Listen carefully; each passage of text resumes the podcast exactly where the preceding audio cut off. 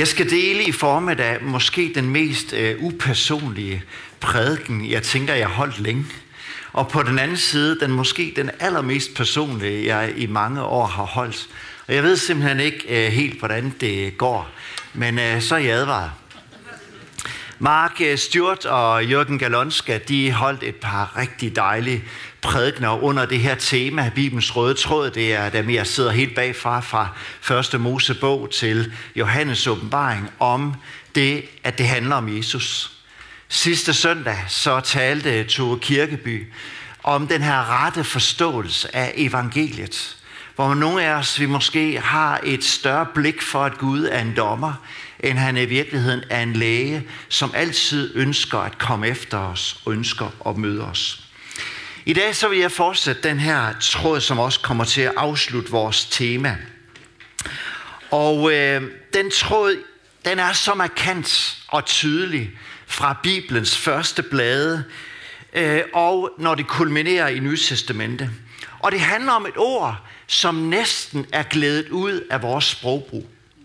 Det handler om pagt. Prøv at sige pagt. I Bibelen så står der rigtig meget om at indgå pagter med hinanden. Det er fuldstændig centralt. Pagterne i Bibelen, det er faktisk nøglen til at forstå Guds forløsende plan for hele verden. Gud indleder den ene pagt efter den anden. Han gør det i formelle pagter med nationer. Han gør det med folk. Han gør det med forskellige mennesker. Og de her guddommelige, menneskelige partnerskaber driver fortællingen i det gamle testamente til det når klimaks ved Jesus, som bliver den ultimative og endelige pagt, som vi søndag efter søndag fejrer, i hvert fald hvis du kommer i en folkekirke. Det takeaway, jeg ønsker, du skal tage med i formiddag, det er, hvor meget Gud ønsker at være i en pagtsrelation med os. Ultimativt, hvad den nye pagt den indeholder. Hvad det i virkeligheden er, Jesus han har gjort for dig og mig. Og måske hvilke konsekvenser det har for vores hverdag, at der er nye muligheder, fordi der er en ny pagt. Men hvad er en pagt? En pagt eh, etablerer en basis for en relation mellem to partnere. I pakten der er der som regel betingelser – som begge parter de indgår i den relation, man ønsker med at have hinanden. Der er også nogle konsekvenser, nogle betingelser, hvis man ikke opfylder den pagt, man har valgt at indgå. Man lover i pakten at binde sig til hinanden, arbejde hen imod et fælles mål. Pakten den er både anvendt i antikken, og den er anvendt i særdeles i Bibels litteratur. Og ofte så bliver den bekræftet med en ed, eller en tegn, eller en eller anden særlig sym, sym, øh, ceremoni. Pak kommer egentlig fra det latinske convenere, som betyder at komme sammen. I bibelsprog der taler man ofte om at skære en pagt med en anden person eller en anden gruppe. Der er rigtig, rigtig mange eksempler på det. Men for mig er det smukkeste eksempel, det er den pagt, som kong Sauls søn, Jonathan og David indgår med hinanden. Du finder den i 1. Samuels bog og 2. Samuels bog. Det er en venskabspagt, hvor Jonathan anerkender, at David skulle blive den nye konge, og ikke ham selv, hvilket har været den naturlige kronfølge, i og med at han var kongens søn. Den her pagt den bliver kaldt en herrens pagt. Det indbefatter, at Gud var vidne, og Gud var garant for indgåelsen af den her pagt. Og på det tidspunkt var Jonathan over David i autoritet. Men i pakten, der vedgår Jonathan sig, at David vil være over ham i autoritet. Det er så smukt og sådan en fin forståelse af, hvordan at Jonathan havde en forståelse, hvad der var Guds vilje. Og egentlig til side satte ham selv, og en anden fik lov til at tage scenen. Pagter indeholder ofte commitments, forpligtelser, men det adskiller sig fra det, vi i dag sådan meget mere er vant til, som vi kalder kontrakter. Fordi pagter er relationelle. De er personlige, og de går langt, langt dybere. Måske er der alligevel en vis forståelse af pagten i dag, eller i hvert fald en pagt. Ægteskabspakten. Det er nok den, vi kender allermest. Og der er også nogen, der forveksler den med en kontrakt. Men der er meget, meget mere i den. I ægteskabspakten, der vælger to mennesker frivilligt at indgå i en formel relation til hinanden. De binder sig til hinanden for resten af livet. De lover trofasthed og overgivelse til hinanden, uden at ude overveje, hvad jeg får ud af det. Det er sådan i medgang og modgang til døden skiller jeg ad slags relation. Og du vil den her pagt arbejde med din partner med et fælles mål om at skabe et godt liv sammen med Gud. Og hvis du er velsignet, også opleve den gave at få børn. Og dem er de fælles om at skabe en tryg ramme for. Fordi de to har besluttet sig for at give sig til hinanden i en paksrelation. Og de giver tryghed for alle, der er involveret. Kontrakter, de er jo til gengæld kun gyldige, så længe de gavner mig. Og jeg kan til hver tid komme ud af en kontrakt. Det kan godt være, at det kommer til at koste dig kassen. Men du kan altid snige dig udenom en kontrakt, hvis du ønsker det. De her pagtrelationer mellem venner som David og Jonathan, politiske pagter mellem konger eller nationer, det at indgå pagter, det var bare en stor del af at leve og overleve i Mellemøsten, selvom det måske er lidt fjernt for os. Og Gud vælger at blive partner igennem sådan en struktur, som i virkeligheden er skabt af mennesker. Og den hele bibelske historie, den udfolder sig på baggrund af de her pagter. Forståelsen af pagterne er faktisk afgørende for, at vi får forståelsen af den bibelske historie. Og efterhånden som den bibelske historie udfolder sig, som vi skal se om et øjeblik, så indgår pagter, som Gud opfylder, som Gud holder, hvilket ikke altid kan sige som dem, han indgik pagterne med. Men igennem pagten, der udfolder Gud sig forløsning af mennesket, skabelsen. Derfor er pagten den røde tråd i Bibelen. Der er rigtig mange, men vi skal se på fem af dem her i formiddag. Og egentlig begynder vi med en, som ikke, hvor der står det implicit en pagt. Og alligevel er det, for den starter helt tilbage i Edens have med Adam og Eva. De fik alt godt, som de skulle bringe til videre til jorden. Og vi skal prøve at læse sammen i 1. Mosebog 1.28. Gud velsignede altså de to og sagde, bliv frugtbare og talrige. Opfyld jorden, underlæg den, hersk over havets fugle, himlens, havets fisk, himlens fugle og alle dyr, der rører sig på jorden. De får fra Guds side opgave til at herske over alt det skabte. De kunne leve lykkeligt for evigt, så længe de stolede på og var partner med Gud. Gud giver bare en betingelse i pagtens for al den godhed, som han lægger for deres fødder. Og den hed at afholde sig fra at spise af frugten fra et træ. Kundskabens træ. Fordi det vil komme til at bringe død og forbandelse over menneskeheden. Og ved at holde pagten, den aftale, så vil de vise lydighed og kærlighed over for Gud, som bare har givet dem alt. Så de var ikke tænkt, og vi var ikke tænkt som robotter. Vi ved, at den test af paksrelation, den består mennesket ikke. Vi spiser af træet. Vi ødelægger relationer. Vi bliver ført ud i en komperet og svær verden, hvor også fysisk død bliver en del af det. Og vi vil stadigvæk sidde fast der, med mindre Gud greb ind. Det gjorde han dengang, og det gør han i dag. Udover at klæde dem på til et liv uden for haven, så gav han dem også et løfte om, at en dag ville han frelse mennesker. En dag fra konsekvenserne af synd, og han vil genoprette relation med ham for altid. Han sagde sådan her, 1. Mosebog 3.15. Kvindens afkom vil knuse både synden og satans magt. Og resten af Bibelen er fortælling om, hvordan Gud reparerer på den her brudte relation til mennesket. Og igennem historien om pagter leder frem til den endelige pagt, som vi for altid kan få lov til igen at være i Guds nærvær, hvilket syndefaldet øh, skabte en afgrund imellem. Men selv da mennesket bliver født ud af haven, så går Gud med. Og har aldrig vendt ryggen til mennesket siden. Og så kommer de her fem pakter, som vi skal prøve at se på i formiddag. Hvad er den danner basis for en forsikring om, at Gud vil virkelig gøre hans formål med skabelsen. Han genopret alt, hvad der er gået i stykker. Den første, vi skal se, den handler omkring Guds pagt med Noah. Fordi efter Adam og Eva, de er røget ud af paradisets have, så er der en meget grim fortælling om menneskets historie. Den handler om Kain, der slår sin bror ihjel, og ondskaben, der breder sig, og død over hele menneskeheden. Det tager til sådan grad, at den er lige så slem, som helt fra begyndelsen er. Og så indgår Gud en pagt med Noah, som har hvor verden på det tidspunkt er fuldstændig indhyllet i synd og mørke. Faktisk sendt tilbage til sådan et præhistorisk skabelseskaos. Og som respons så sender Gud en flod, der skaber vej for en genoprettelseskabelse, som begynder med Noah og hans familie. Gud laver en pagt. Han udsiger en ed. Han laver en formel relation med Noah og alt levende. Og han vil redde alle, som er i arken her. Og i den pagt, der genbekræfter Guds oprindelige intentioner i skabelsen. Alt det, som destruktion og død har ført med sig. Han lover Noahs skabning, at til trods for menneskekorruption, så vil Gud aldrig igen sende en syndflod. Han vil bevare livet på jorden uden guddommelig indgriben, selvom vi vender os imod skaberen. Han sagde sådan her. Det der er tegnet på den evige pagt, som vi har stiftet imellem mig og jer og alle levende væsener. Jeg sætter min bue i skyerne. Den skal være tegn på pakten mellem mig og jorden.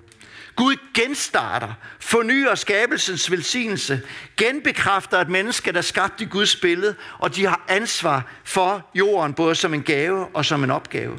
Og Gud vil bevare verden. Han vil holde sit løfte. Og så inviterer han mennesket ind med sig som partner til at opfylde det her. I det her tilfælde, så baserer pakten sig alene på, hvad Gud lover, uden et gensvar fra Noah. Den var betingelsesløs, og Gud vil holde den. Efter at øh, Guds pagt med Noah, så fortsætter ondskaben, desværre. Og det ender med at ødelægge hele vores verden som sådan en nedadgående spiral. Og vi står der tilbage med undren over Gud. Hvordan kan du være i det? Hvordan kan du arbejde med genoprettelse, når nu alle mennesker omkring dig lever i oprør mod dig? Gud har en redningsplan, og den her gang så kalder han Abraham ind. En retfærdig og en troens mand bliver han kaldt. Som Noah. Han kalder ham ind i en paksrelation.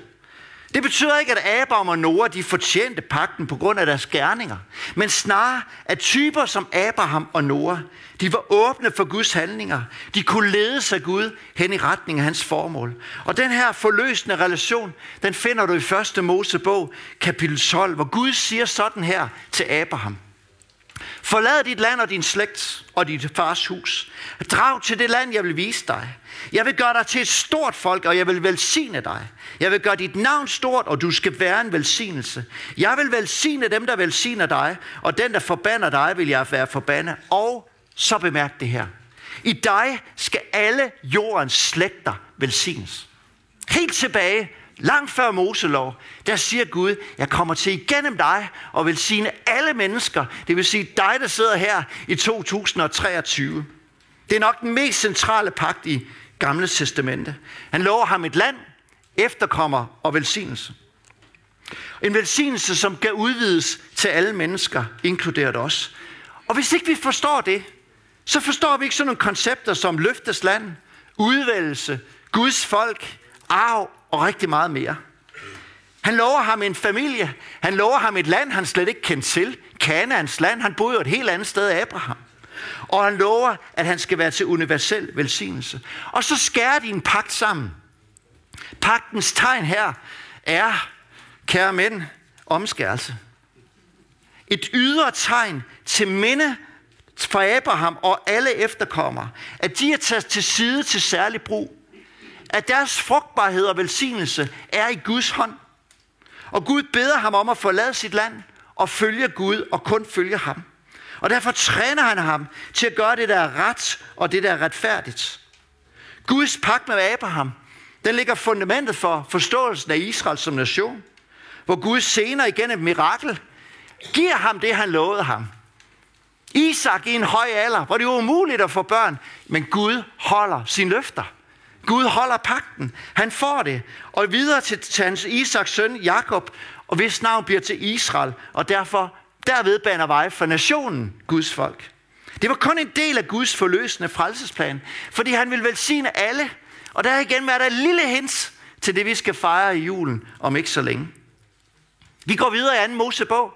Der er der fortællingen om Abrahams efterkommere. De er endt i forskellige grunde i Ægypten. Der er de slaver, og de råber til Gud.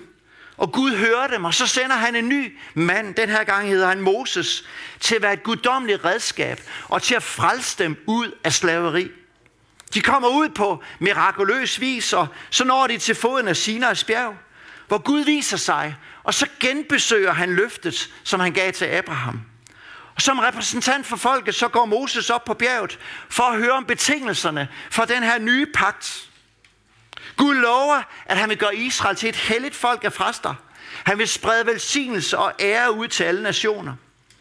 Den her adskiller sig fra de to andre, fordi den ikke er en bekræftelse på menneskets trofasthed eller retfærdighed, men Guds ønske om at frelse og redde Israel og føre det igennem, som han begyndte ved paradisets have.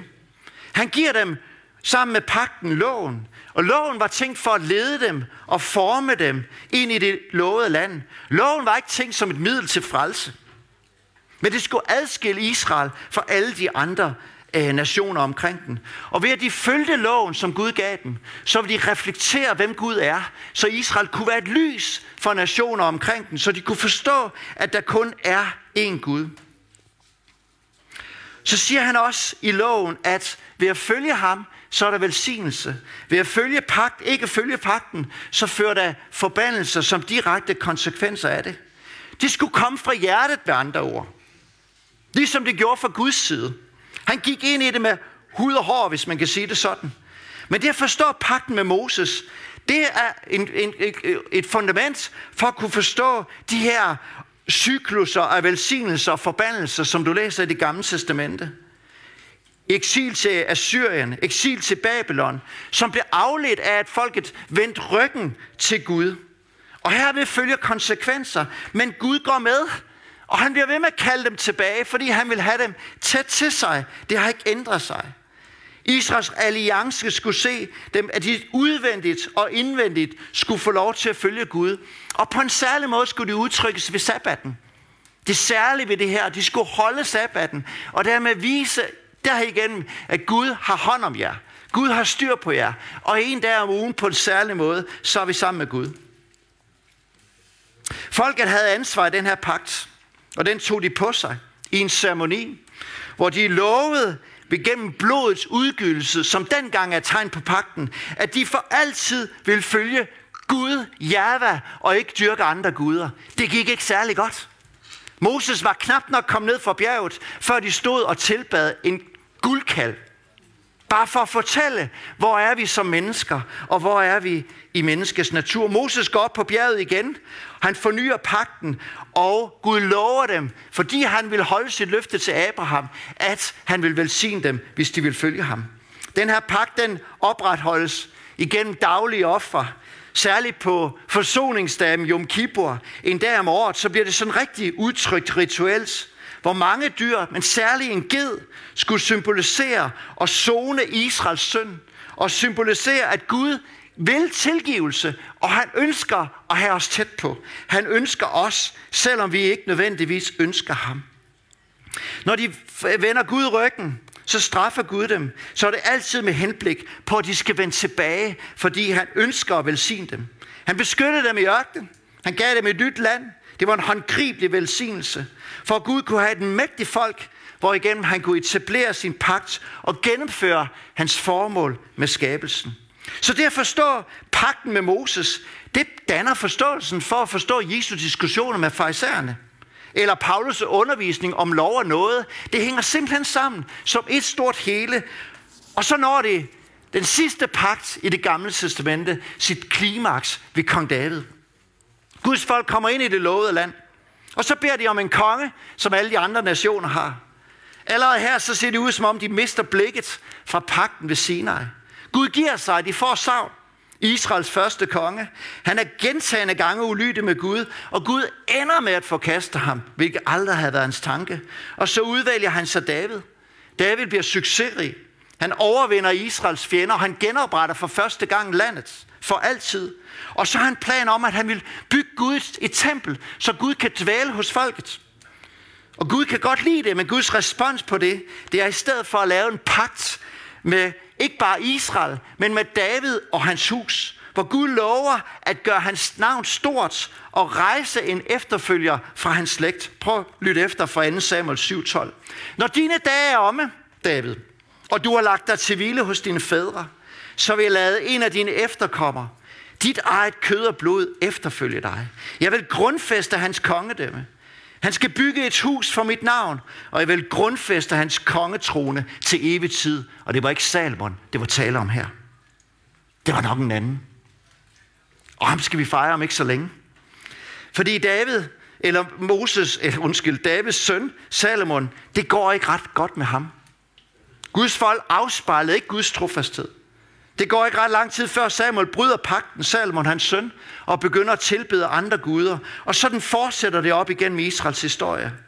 I generationer så ignorerede Israel de betingelser, som de har indgået i pagten. De brød den bare igen og igen og igen, og levede troløst som en ægte mand eller en ægte kone bare troløst vil have alle mulige andre elskere, end den, som hun har givet, han har givet sin ed, sin pagt til. Sådan var Israel. Og det er det billede, du finder i det gamle testamente igen og igen. Og Gud står bare der, lojalt, trofast og ønsker at have os tæt på. Og vi er bare ligeglade.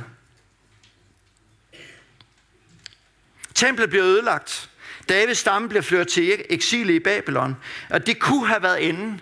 Men Gud ville holde sit løfte og sit pagt. Det siger noget omkring ham. Han er tro, om så alle andre bærer utro. Han leder tingene igennem, og så begynder han, der mens de eksil, og sender nogle profeter om, at der skal komme en ny tid. Prøv at høre, hvad Jeremias siger. Sådan er den pagt, som vi nu kommer til at slutte med Israel. Når de dage kommer, siger Herren, så lægger jeg min lov i deres indre. Jeg skriver den i deres hjerte. Jeg vil være deres Gud, og de skal være mit folk. Gud sagde en dag, så kommer jeg for altid til at reparere relationen til hans, til hans folk, og jeg kommer til at velsigne alle nationerne, som jeg har lovet Abraham. Den her pagt, den vil være evig. Jeg vil skrive den ind i hjerterne på folk. Det skal være at bringe fuldkommen tilgivelse, og det skal ske igennem en trofast konge fra Davids slægter. Så sproget fra Jeremias, løftet om frelse fra Guds folk, det indikerer et løft om, at derude i fremtiden, så vil Gud lave en ny pagt. Forskellig fra den, som de har brudt, og alligevel bygge ovenpå alt det, som han har sagt indtil da. Forventning om den her nye pagt, den skubber os ind i de første blade i Nytestamentet, hvor vi introduceres til Jesus. Prøv at lægge mærke til, hvordan pagterne bygger oven på hinanden. Gud bevarede verden igennem Noah, han initierede forløsning gennem Abraham. Han etablerede en nation gennem Moses. Og han lovede en evig profetkong gennem David. Og så opfylder han alle hans løfter igennem Jesus. Ved hver pagt, så kom Guds løfte og plan om at frelse verden igennem kvindens afkom. Det bliver tydeligere og tydeligere til syne, indtil vi møder ham. Og hvad siger Jesus så selv? Lige før han skal indgå pagtens betingelser – det skal vi fejre i påsken. Så fortæller han, hvad han står over for at gøre. Jeg har bare taget et sted ud. Det står overalt. Prøv at lytte sammen med mig fra Lukas 22:20. Lige så tog Jesus bæres efter måltid og sagde, dette bæger er den nye pagt ved mit blod, som udgives for jer. Alle Guds pagtsløfter er virkelig gjort i og igennem Jesus. I nadvaren før korset, så indstifter Jesus den mulighed, at det er muligt at få et nyt hjerte, som Jeremias talte om. Blodet fra det gamle paks dyreoffringer erstattes med Guds eget blod, der udgives i den nye pagt. Tilgivelse af synder er fuldt ud mulig, fordi Jesus stedfortrædende død, den gjorde det sådan, at vi ikke skulle på korset, men han døde i vores sted. Et liv, som Jesus indtil da havde levet på en måde, hvor han opfyldte alle betingelserne i den gamle pagt. Han levede fuldkommen syndfrit, fuldkommen rent, og derfor kunne han være Guds offerlam for os. Og i den nye pagt, kære venner, så modtager vi Jesu tilgivelse for vores synder. Guds mægtige ånd flytter ind i os og hjælper os til et liv, et liv, som Jeremias har fortalt om. Der er fuldt ud selvgivende kærlighed. Og på grund af Jesus, så kan vi leve retfærdiggjort. Vi kan være Guds partner i at se det, som han nu er i gang med. At forny hans verden. Og det begynder med at forny os mennesker. Os, der er her i dag. At give os en ny ånd. Hans ånd, som er muligt igennem det, han gjorde på korset. Jesus sejrede perfekt på alle de punkter, hvor mennesket fejlede i vores pakter med Gud. Derfor er han garantien og mediatoren til en ny og en bedre pagt. Fordi nu kan folk fra alle nationer, alle stammer, alle tunger, alle der festner deres tro på Jesus, de kan i dag blive en del af Guds paksfamilie. Det inkluderer dig og mig. Vi er meget mere end bare mennesker, der kommer til Guds hus i dag. Vi er mennesker, hvis vi har modtaget den her nye pagt i vores liv, så er vi Guds folk. Så er vi hans læme på jorden. Så er vi der igen, hvor Gud ønsker at udtrykke sin vilje og gøre det, som han ønsker at gøre. Særligt Hebræerbrevet gør den her pagt så tydelig. Jeg skal bare læse to vers. Dermed er Jesus blevet garant for en ny og en bedre pagt. 7.22. Derfor er Kristus formidler en ny pagt, for at de kaldede kan få den evige arv, der er lovet ved, at han er død til forløsning for overtrædelserne under den første pagt. Jesus har gjort det for os, venner. Kan I godt få et armen på det? Der er muligheder, og det beror ikke på os og det, vi kan tage os i stand til. Det beror på, at vi fastner vores blik på ham, og han får lov til at forvandle vores liv indenfra og ud, og gøre os derigennem tro, i stedet for at være troløse. Den perfekte mellemmand mellem Gud og mennesker. Han skaber en evig arv, som den gamle pagt ikke kunne. Jesus død på korset tilfredsstiller alle krav fra de øvrige pagter om udgydelse af blod.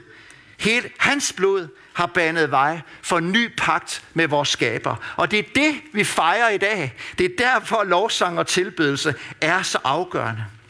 Derfor har vi en ny pagt. Vi kalder det et nyt testamente. Det er det, det betyder på græsk. En ny aftale.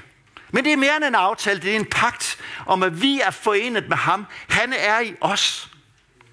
Så pagterne fortæller, at Gud altid har ville sin skabning. Han har altid velsignet og ville godt. Og midt i vores oprør, midt i vores utroskab, så er Gud forblevet tro. Han er forblevet lojal. Han har altid let efter mulighed for at kalde os tilbage til fællesskab med ham. Han bryder ikke sine løfter. Det har han aldrig gjort, og det kommer han aldrig til at gøre fremadrettet. Samtidig så har han ført historien hen imod, at det nu er muligt, det var hans plan af fra starten, igennem Jesus, at vi har direkte adgang til Gud i dag. At genskabe det, der gik tabt i paradiset. Det som synd, og vi har ville gå vores egne veje og være Gud i vores eget liv. Det sagde Gud, jeg har en bedre vej. Lad mig få lov til at være Gud i dit liv. Lad mig rense din sår. Lad mig helbrede dig. Lad mig skabe nyt. Men det begynder i dag, kære venner, med vores overgivelse af vores hjerte til Jesus. Kan jeg bede lovsangen om at komme op? Og hvis ikke du allerede har modtaget ham i dit hjerte, så har du den mulighed i dag. Tilgivelse, renselse for synder, fjernelse af al skam, Guds ånd i dig. Der hvor der måske er mørke, der hvor du kan mærke, at det har Åh, der er mørkt udenfor, og der er også mørkt inde i mig. Der kom Jesus for at tænde lyset, og han har et nyt liv til dig og mig den her formiddag. Både dig, som er helt ny, og som ikke har hørt det budskab før, eller dig, som har hørt det rigtig mange gange. Om et øjeblik, så skal vi bede en bøn sammen.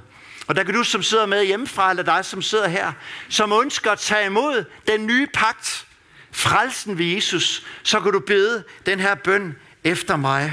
Lad os vende os til Gud sammen. Jesus, tak fordi du har skabt mig. Tak fordi du elsker mig. Selvom jeg har gået min egen vej, jeg kender, at jeg behøver dig i mit liv. Og jeg beder dig om at tilgive mig. Tak fordi du døde på korset for min skyld. Og jeg ønsker at følge dig. Kom ind i mit liv. Gør mig til et nyt menneske. Jeg tager imod din frelse. Amen. Og hvis du har bedt den her bøn for første gang, så har du mulighed for at ringe ind på forbundsnummeret, hvis du sidder med hjemmefra. Og også mulighed om et øjeblik for forbøn heroppefra, fordi nu skal vi gå over til den del.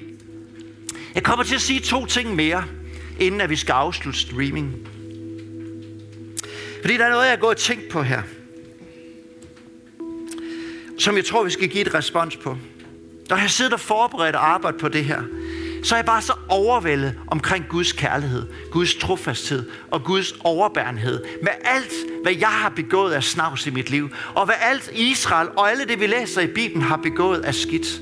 Gud slår en streg over det. Han elsker det, og han skaber nyt. Men jeg tænker også, hvad er mit gensvar? Hvad er mit gensvar for mig, som har taget mod Jesus? Gud ønsker, at vi skal være tro over for ham, som han er tro over for os. Så måske kunne vores gensvar være i dag formiddag. Jesus, jeg vil leve helt for dig. Jesus, jeg vil give dig fuldt ud.